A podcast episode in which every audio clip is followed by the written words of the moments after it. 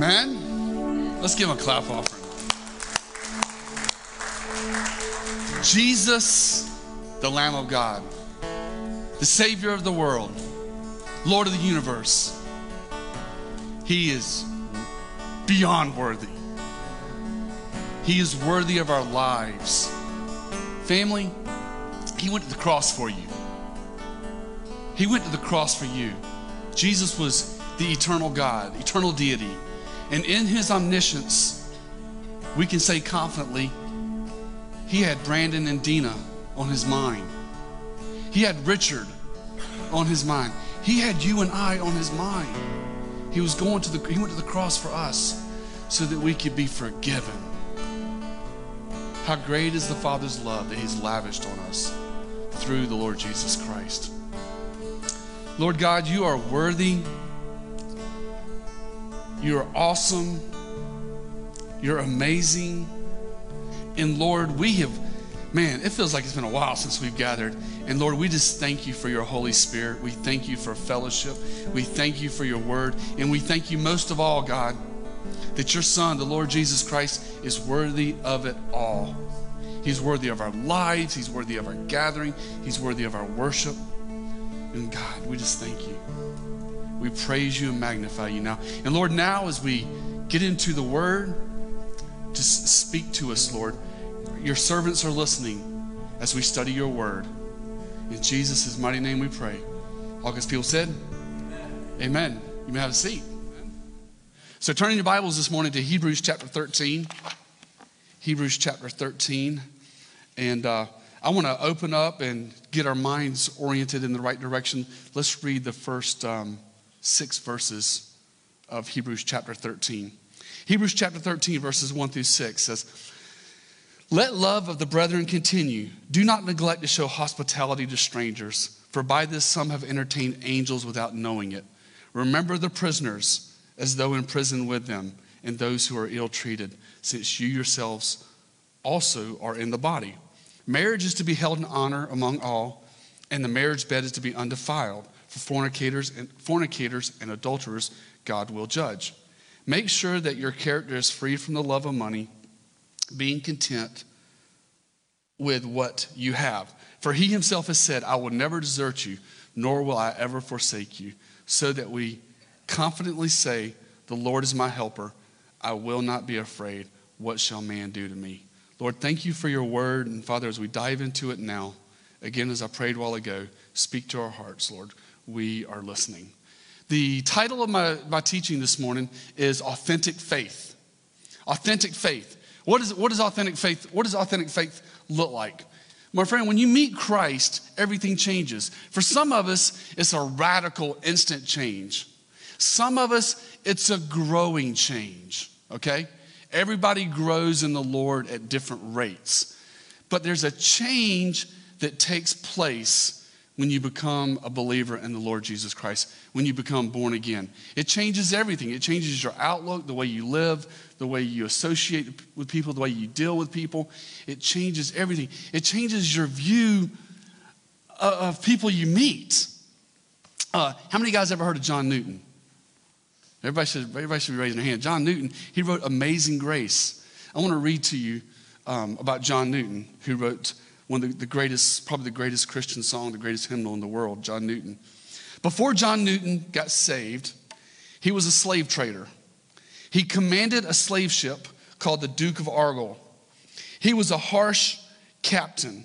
He did very bad things to the slaves that he was over and that were on his ship. I'll leave it at that. But he was a very harsh uh, captain of a ship, of a slave ship. That was around 1750. In 1757, um, he heard the gospel and he became a Christian. He immediately left the slave trade and went on to become a pastor for the Anglican and the nonconformist community. His biblical repentance toward God caused him to deeply regret his involvement in the slave trade. After John Newton met Jesus Christ, he spent the rest of his life preaching the gospel and working to abolish the African trade, slave trade. In his crusade, John Newton partnered with, um, or joined forces with William Wilberforce, in a campaign to abolish the slave trade. And at the very end of his life in 1807, right before his death, John Newton was brought to tears in great joy as Britain's act to abolish the slave trade finally became law. John Newton had authentic faith. He was a man changed by grace. It changed everything. He was a he went from a slave trader, a ship captain that, that, that, that tro- treated people very harshly and very bad, to loving them and caring for them and preaching the gospel, putting the gospel first, because we put the gospel first in everything. And behind that, he worked to abolish the slave trade along with William Wilberforce, and he was successful. So that's an example of authentic faith. And as I was studying Hebrews um, chapter 13, what I see in this passage, at least what it spoke to my heart this week as I was preparing it, is this is authentic faith. If you look at he, the book of Hebrews, is 13 chapters. Chapters 1 through, this is heavy and it's theological. Uh, verses, uh, excuse me, chapters 1 through 12 are, are very deep, very theological, showing Christ as the fulfillment of the Old Testament. But in this one chapter at the very end, the author of Hebrews uh, turns to application. So let's look this morning at what authentic faith looks like. Hebrews chapter 13, verse 1, let's take it out. It says, Let the love of the brethren continue. And do not neglect to show hospitality to strangers, for by this some have entertained angels without knowing it. So, the first thing he says there in verse 1, he says, Let the love of the brethren continue. Authentic faith produces, okay, a love for your brothers and sisters in Christ. God has put in a, a love in my heart for people that were once strangers, for people that I once did not know. There was a point in time where I didn't know any of you guys. But because of our Christian faith and because of the love of God in my heart, He has given me a deep love for you. I hope and pray that you have a deep love for your brothers and sisters in Christ and, and for the uh, family of God. That in verse 1, where it says, Let the love of the brethren continue, in the original language where it says, Love of the brethren, that's one word in the Greek. And guess what word it is? A famous city up north where there was just a controversy Philadelphia. Philadelphia. Talking about the, the phile love of God, but brotherly love. Jesus said in John chapter 13, He says, A new command I give you, that you love one another. As I have loved you, so you must love one another. By this, everyone will know that you are my disciples if you love one another. That's part of our witness. That's part of our witness. That, that we love each other within the family of God. We'll talk about outside the body in a minute, but we love one another.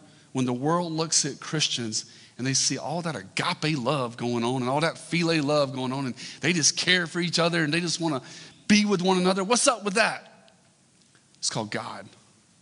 It's called God has changed our heart and he's given us a love for one another. And he says, let the love of the brethren, very important word there at the very end, continue. When he says, let the love of the brethren continue, he means let it grow. Let it grow, let it flourish. You know, God gives us a love, but as me and Maurice develop our friendship and we develop our relationship, guess what happens? Me and Maurice grow in our love for each other because we're brothers in Christ. And that's what takes place within the body of Christ. And then he continues in verse 2. He says, Do not neglect to show hospitality to strangers, for by this some have entertained angels without knowing it. Again, authentic faith, remember that's the key word in my message. Authentic faith helps other people. Authentic faith that's been produced in our hearts by the Holy Spirit will, will help other people with food, with shelter with life, with clothing. It, it, it, desires to help other people. That's why we see a lot of Christian organizations around the world. They go into the communities and they help people. That is an authentic, that is a, that is a sign of authentic faith. And then he says, Who do we show hospitality to? It's an important word there. It says, To strangers. That means to everyone, to people we don't even know. You know, to people, I, we don't even know who they are, but we meet them for the first time and they have a need. And in the name of Christ, with the Spirit working in our lives, we desire to help even strangers because we know that that might be the seed that gets planted in their heart to bring them to Christ. Very, very important. And also notice there, you know, always do this. You never know. You might be entertaining an angel. You might be entertaining a, a messenger from heaven. Could be. It may happen. So, so we love one another within the body. We also love the people outside the church. We love them with the love of Christ. We show hospitality. We help each other. Let's continue. Verse 3. Verse 3, he says, Remember the prisoners as though in prison with them, and those who are ill treated, since you yourselves also are in the body. Authentic faith remembers our brothers and sisters that are incarcerated. It remembers our brothers and sisters that are imprisoned. The author could have in mind the Christians that were being persecuted and were being arrested for their faith in the first century, that were, that were being taken captive by Rome. But it also could be those who are converted in prison. You could apply this both ways. These could be people that are incarcerated, or, or it could be uh, people that got saved while they were in, while they were in prison. But, but in many cases, people that are in prison are what? They're forgotten. They're forgotten. They, they get put away, they get put in timeout five years, 10 years, 20 years for life, but there's still a soul on this earth, and they still need Christ Jesus. They still need the same thing that you and I need, which is salvation in Christ. They are souls in need of the Lord. And it says, um, but it says there at the very end, since you yourselves also are in the body, most likely the author is referring to Christians that have been incarcerated. But I, would also apply this to prison ministry. It's very important, you know. And one day, Calvary Chapel Irmo will have a prison ministry, hopefully, as someone steps up and says, Hey, I want to lead this charge. I want to take, take on this ministry. Then that's a ministry we'll get behind. But that will come with growth, that will come as our body uh, gets bigger. Let's look at verse 4. Verse 4 is, a, is another great verse. Every verse is a great verse. But verse 4 says, Marriage is to be held in honor among all, and the marriage bed is to be undefiled. For fornicators and adulterers, God will judge. Authentic faith is displayed in your view of marriage.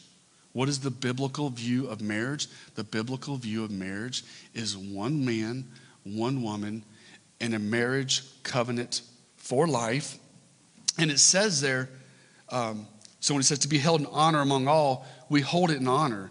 We, in other words, we as Christians, we hold to what the Bible says is true about marriage. And then he says there, um, he gives some specific instructions for the marriage bed and for the relationship. He says, and the marriage bed is to be undefiled.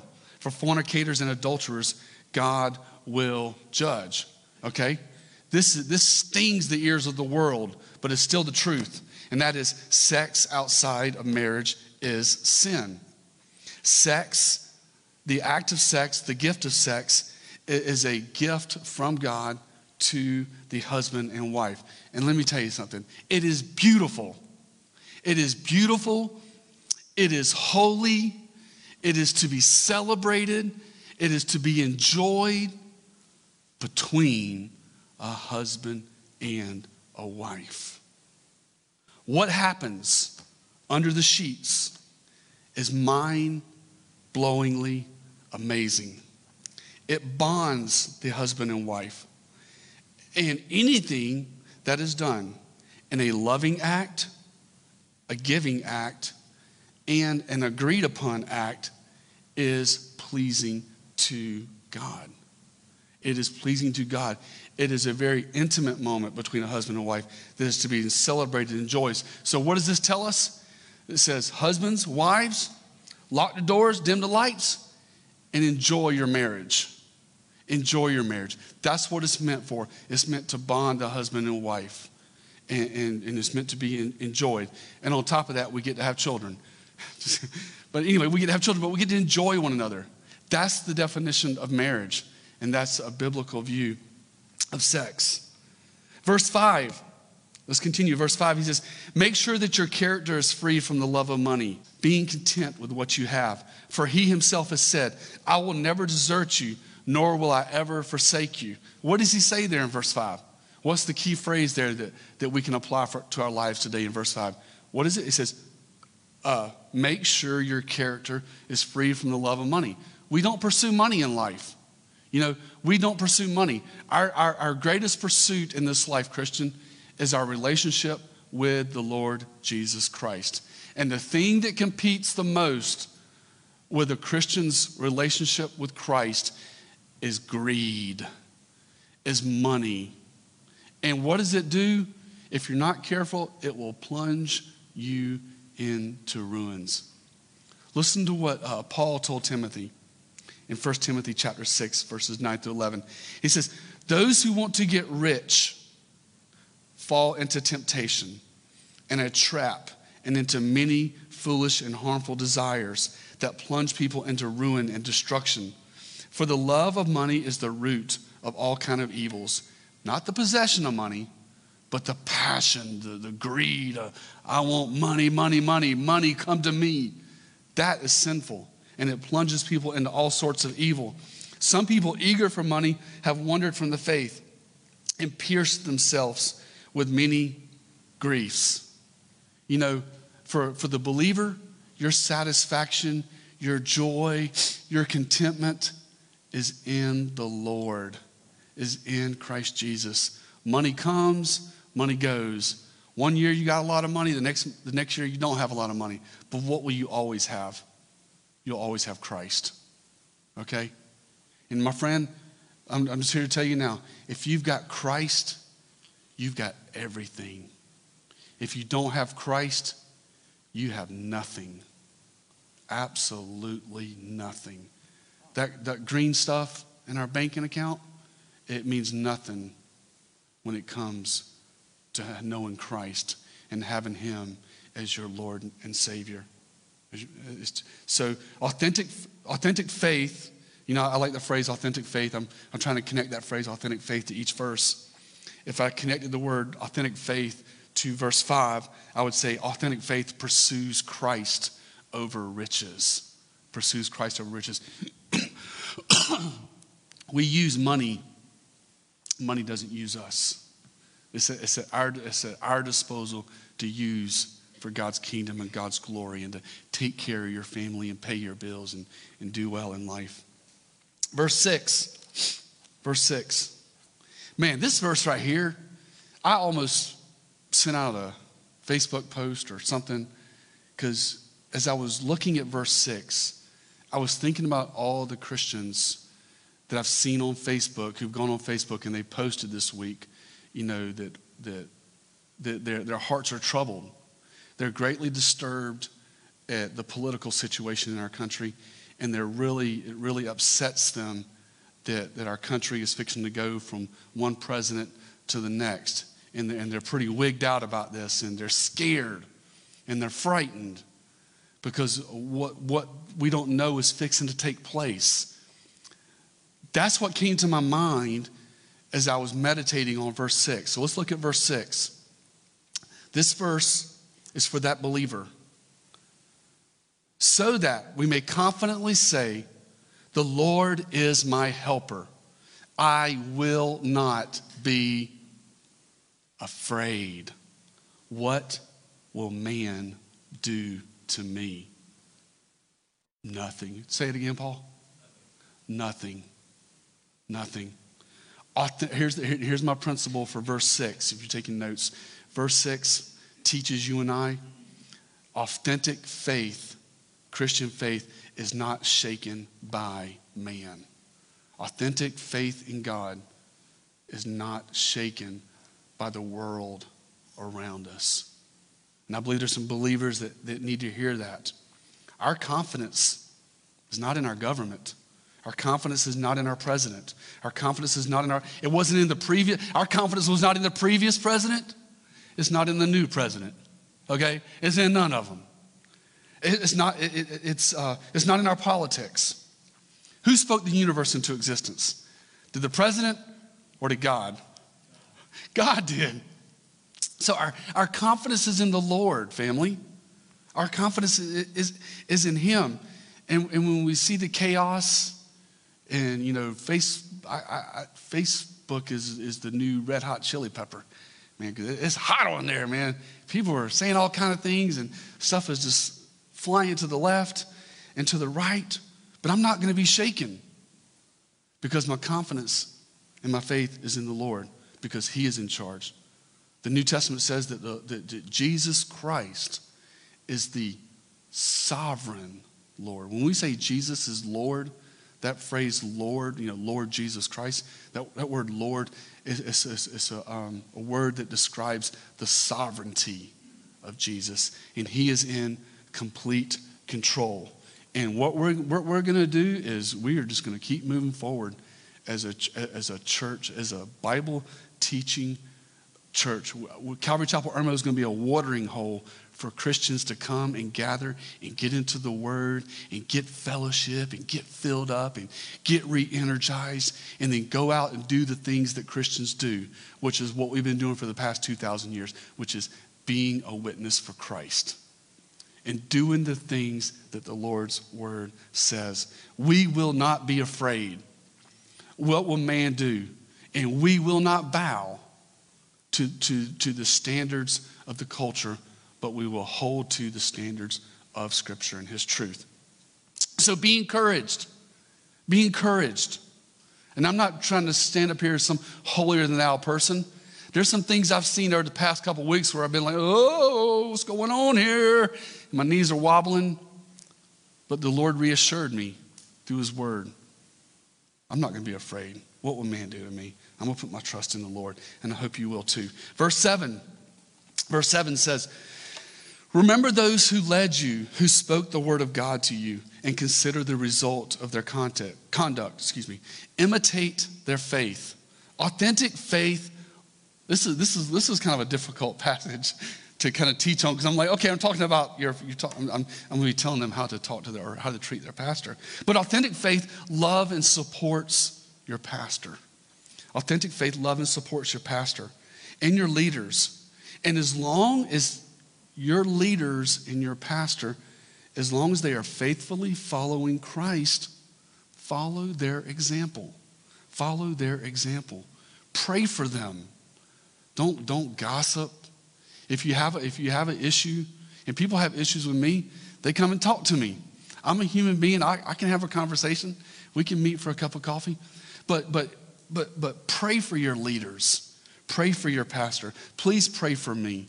Please pray for our elders and our deacons and our, our leaders and everyone here. Remember this concerning your pastor. He speaks to you on behalf of God. Please, you speak to God on behalf of him and, and pray for your leaders. You know, that's, that's huge. That's, that's a, a huge thing that's really needed today is that um, not only pray for me, but pray for the, all the pastors, all the Baptist churches and CLA and all the churches in our area. Let's pray for our leaders and let's pray for our pastors that the godly leadership leads all the churches towards the Lord, not just here, but everywhere. Let's pray for our leaders. Verse 8. Verse 8 is uh, I, when I got saved in 1992, I remember I bought my first Bible. It was a holy moment. I was like, wow, I got my first Bible. I was so excited. Those first couple Sundays, I went to church with no Bible in my hand, just kind of walked in. But then when I bought that first Bible, I was like, man, I'm a Bible believing Christian and I'm going to church. And I remember that first Bible, that first NIV Bible I bought, in the bottom right hand corner, I had Hebrews 13 8. Hebrews 13 8 on one side and Hebrews 4 12 on the other side. But Hebrews 13 8, the verse we're looking at, this is our anchor, family. This is our anchor. It says, Jesus Christ is the same yesterday and today and forever. Here's the principle Authentic faith is grounded in the truth of the Lord Jesus Christ. Authentic faith is grounded in Him. Uh, as I mentioned a while ago when I was talking about verse 6, the world is changing, politics is changing, even religion is, is, is constantly changing. But Jesus does not change. His word does not change, and His kingdom does not change. That is our anchor. That is our anchor. That is our hope. That is our cornerstone. That's why, my friend, you can, you can build your life upon His Word because it's an anchor. The Word of God is a sure foundation. It's a sure foundation for your Christian walk, it's a sure foundation for your family, it's a sure foundation for your marriage, it's a sure foundation for your job, it's a sure foundation for everything that pertains to life and godliness. Because the author of this book, who wrote this book, is the same yesterday, today, and forever. And Jesus said in the Gospel of Matthew, he said, actually said it in multiple Gospels, he says, Heaven and earth will pass away, but my word will never pass away. That's a foundation. And that's what we're doing this morning as we study the word. We're founding our life upon the truth of his word. Let's look at verse 9. Verse 9, he says, Do not be carried away by varied and strange teachings, for it is good for the heart to be strengthened by grace, not by foods, through which those who were so occupied were not benefited. Authentic, here's the principle in verse 9 authentic faith is grounded in the word of grace. Now, what is he talking about here when he says, Don't be carried away by varied and strange teachings? The second half of verse 9 gives us some clues to what he's talking about when he says, um, Our hearts to be strengthened by grace, not by foods, though which those who were so occupied were not benefited. We need to remember that the book of Hebrews, uh, the author is writing to who? He's writing to Jewish Christians. So I believe that these varied and strange teachings that he's talking about here in verse 9 is, is legalism. Is legalism, is ceremonial teachings, is, is Levitical teachings. It, it, it's being, it's, it's having a legalistic doctrine. It's having a legalistic view of life is following the laws of God and trusting in them for salvation, which isn't, there is no salvation. Uh, but what do they do? What, what is, if your life is, is grounded in legalism, ceremonial teachings, Levitical teachings, what does verse 9 say, say it does? It'll take you away from grace. He says, Do not be carried away, for it's good for your heart to be strengthened with grace. So, teachings on legalism and Levitical law and ceremonial laws and following laws, it will pull you away from the doctrine of grace. Listen to what Paul said. Actually, Luke wrote in Acts chapter 20, verse 32. This is Paul speaking to the elders. He says, So now then, brethren, I commend you to God and to the, here it is, the word of his grace, which is able to build you up and give you inheritance among all those who are sanctified. Do you know when you're studying the Bible, and you're studying the word, it's like it, it, it's, it's a channel of grace into your heart because it's called the word of grace. And when you read your Bible in your devotional time, when you go to a Bible study, when you're hearing preaching, God is opening up our hearts and He is imparting grace. He's imparting grace. See, legalism is is man trying to show off his religious good deeds. It is man trying to show off and say, Look at me. But in biblical Christianity, authentic faith says, Don't look at me, look at Christ. Look at the Lord. So we're not carried away by strange teachings.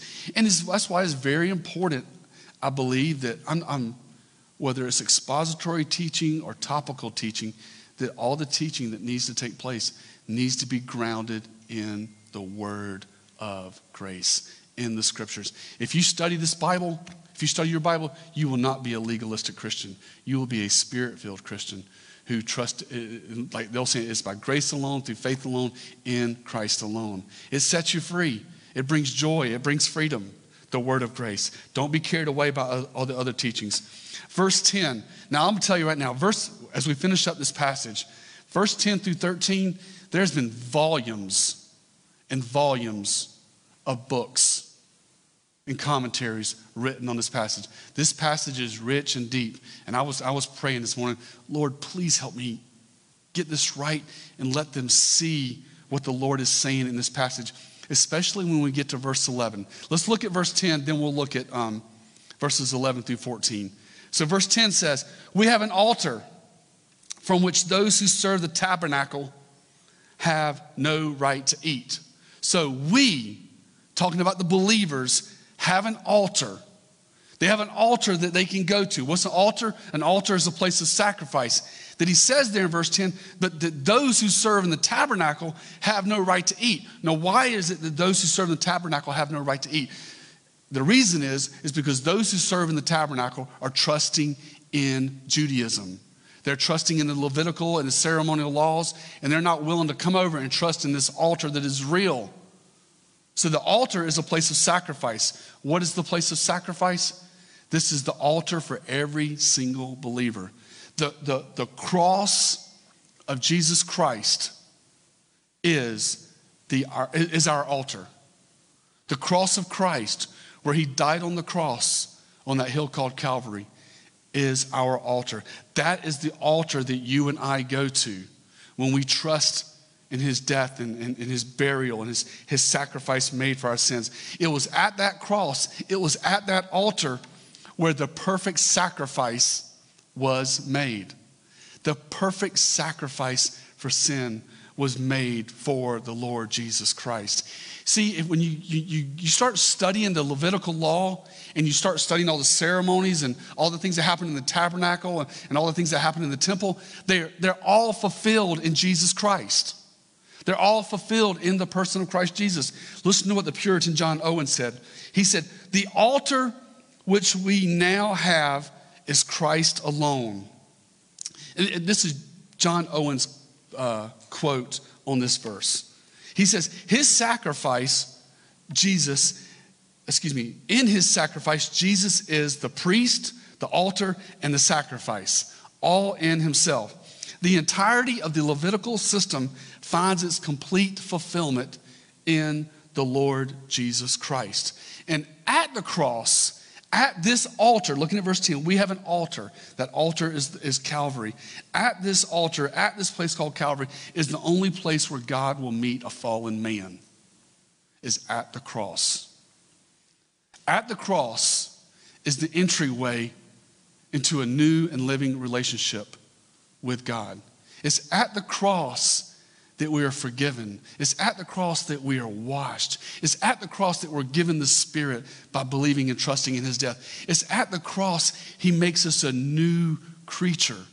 It's at the cross for all of our sin, everything, all our lying, our lusting, our adultery, our fornication, all of our violation of God, violations of God's law that we've committed, that your pastor's committed has been washed away through the death, burial, and resurrection of Jesus Christ. My altar is the cross. I hope your altar is the cross also. Now, let's get into verses 11, 11 through uh, 14. 11 through 14. Okay, in this passage right here, um, what I wanted to do, because I wanted y'all to see the picture, is I went in and I underlined some phrases. I went in and underlined some phrases, so I want you to pay attention to those phrases as we go through this passage. The principle in this passage is this authentic faith, here we go, guys, sees and bears the reproach of Christ. Where's the author going in this passage? Look down at verse 13. He says, the, the application for you and I, he says, let us go out to him outside the camp. And there it is, bearing the reproach. That's where the author is wanting us to go. And in order for the author to take us to that point of saying, hey, go outside and, and, and bear his reproach, he's going to lay out, uh, he's going to, he's to give you an outline here, and you got to follow it verse by verse. So let's look at it. Um, let me read the whole passage. For the bodies of those animals whose blood is brought into the holy place by the high priest as an offering for sin are burned outside the camp. Therefore, Jesus also, that he might sanctify the people through his own blood, suffered outside the gate. So let us go out to him outside the camp, bearing his reproach. For here we do not have a lasting city, but we are seeking the city which is to come. And what I'm going to do now is I'm going to highlight and teach on those four phrases that are underlined. So, there in verse 11, he says, uh, uh, The offering for sin are burned outside the camp. What's he talking about there, Pastor David? After the lamb's sacrifice in the temple, after its, its blood had been shed, after, after it had been sacrificed there at the brazen altar, there would be a corpse um, left over. And the corpses would be stacking up there in, in the temple court. And they would be stinky and they'd be smelly. And rigor mortis would be setting in. And so he says there in verse 11 that the offerings for sin are burned outside the camp. That what was left over from the temple sacrifices, they were taken out of the city. See, it was, it was a sanitary thing to, to be removed from the city. And they were taken to a place where there was a garbage heap, whereas the text says in verse 11, where um, they were burned. This is where the violators of the law were stoned. This is where the outcasts lived. This is where the lepers cried out, unclean, unclean. This was a place of rank, foul odor of dead animals and sewage. I'm giving you a fresh picture of what Calvary could have looked like in the first century. So that's what he says. The, the leftover offerings for the sin in the temple were taken outside the camp to be burned, to be, to be done away with. Now, look at verse 12. It says, now, and now the subject goes from the uh, sacrifices, now the subject goes to the person of Jesus Christ. Verse 12. Therefore, Jesus also, that he might sanctify the people through his own blood, what does it say? He suffered outside the gate. Christ was taken where the trash was taken. You know, at, at Easter, we dress it up and we make it look real, real pretty. But Calvary was not a beautiful grassy knoll with these beautiful flowers and trees and wind blowing and just beautiful skies. And it was a dark place. Calvary, re- remember, um, the, the Persians created uh, the process of crucifixion. The Romans, during the first century, they perfected the skill uh, of crucifixion. And crucifixion was meant to do two things it was meant to inflict pain on the one who had done wrong, and it was also meant to tell everyone around in the community this is what will happen to you if you go against Rome. We will take you out. And this place um, where there's burning, this, this place where Jesus was taken, Calvary, it was a place of filth, it was a place of shame, and it was a place of reproach. So, verse 11, you have what's done with the sacrifice after it's complete, is taken out and burned. Get that foul thing away from here.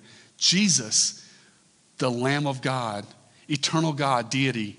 You know, if, if in our rational thinking minds, we would think when Christ came to earth, he would be in Rome. He'd be at the top of the palace because he is the Lord of lords and the King of kings and he's in charge of the world. But where is he at? He's in a place that some called Gehenna. He's in a place of, of, of, of filth and shame and reproach, the eternal God. So Christ was taken there. Now, verse 13. So, verse 11, you have what's done with the offering. Verse 12, you have where Jesus went. Now, look at the admonition to you and I and to the believers of the first century.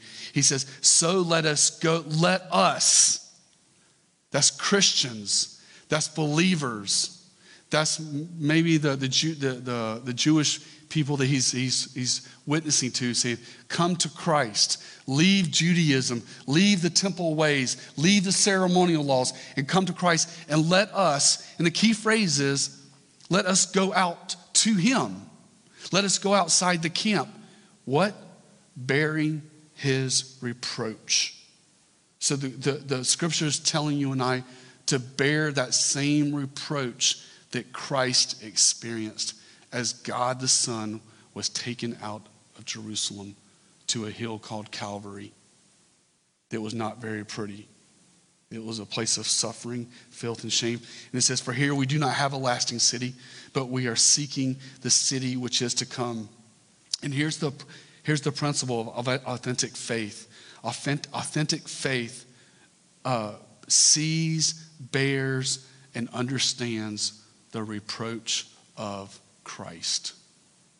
The, Isaiah the prophet said he was numbered with the transgressors. It wasn't a, a life.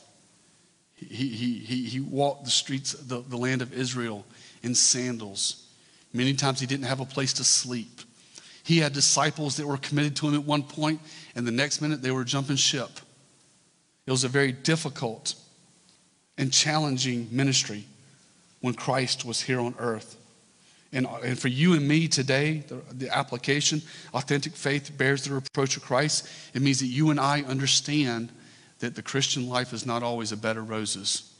The Christian life can be difficult, it can be very challenging. And there will be times in our life for the cause of Christ that we may experience defamation of character. We may experience dishonor. We may experience scorn. And if that, if not, it might not happen to everybody, but if it does happen to you, understand that your Savior went before you. That the exact same thing happened to your Lord and to your Savior. The eternal Son of God. Man, He welcomed the little children, He raised the dead, He healed the sick. This guy was amazing. Jesus was awesome. But then when you go to the end of the Gospels and you see what the Roman soldiers did to him, he didn't deserve that. But that was the way they treated him. They treated him with reproach. Christ was rejected by this fallen world. And there will be times in our life where we take a stand for Christ and we may experience rejection. And if you get to that, if that happens to you in your life, remember, it started with Christ. Okay? So you're in good company if that happens to you. This is authentic faith, family. This is authentic faith that we understand the reproach of Christ, that we know that our altar is Calvary, that we're not carried away by strange teachings, but we're strengthened in the truth of grace. That's what I love about Calvary Chapel. When I first visited Calvary Chapel, 2006, 2007, I'm looking at my wife, she's giving me a little nod here, but somewhere around that phrase, the, the emphasis on grace. We are not legalistic believers. If, if that, even though that word's an oxymoron, because you can't be a legalistic believer, you can be a spirit filled, grace led believer. Our, our, our, authentic faith, we know that He doesn't change. We love and support our pastor and our, and our leaders as long as they're following Christ. We follow their example. We will not be shaken. We, will, we haven't been shaken in the past. We, we haven't been shaken in the past. We will not be shaken in the future. We, we hold marriage in honor. And um, it, for husbands and wives, we celebrate marriage and we enjoy marriage. And it's a beautiful, awesome thing. We uh, pursue Christ over riches we remember our brothers and sisters in Christ who are imprisoned for the gospel. We show hospitality to strangers. Can you, can you get any more application on a Sunday morning? This, this is great to be in this, this chapter this Sunday and next Sunday because we've been diving deep for the past 10 months through the first um, 12 chapters of Hebrews. Been very theological, but now we have application. So, family, let's pray this morning that God continues to grow us in authentic Christian faith. Amen? Amen. Let's pray. Father God in heaven, thank you, Lord, for your word.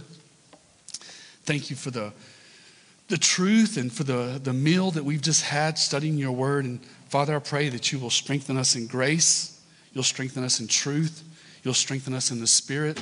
And Father, no, nobody's perfect, nobody's got it all together. We understand we all have room for growth and room for improvement. But will you build our faith? Will you make it more authentic today and tomorrow than it was yesterday? So, Lord, we love you, we praise you, and we thank you that you are molding us into authentic believers in the Lord Jesus Christ. In Jesus' name I pray, Father.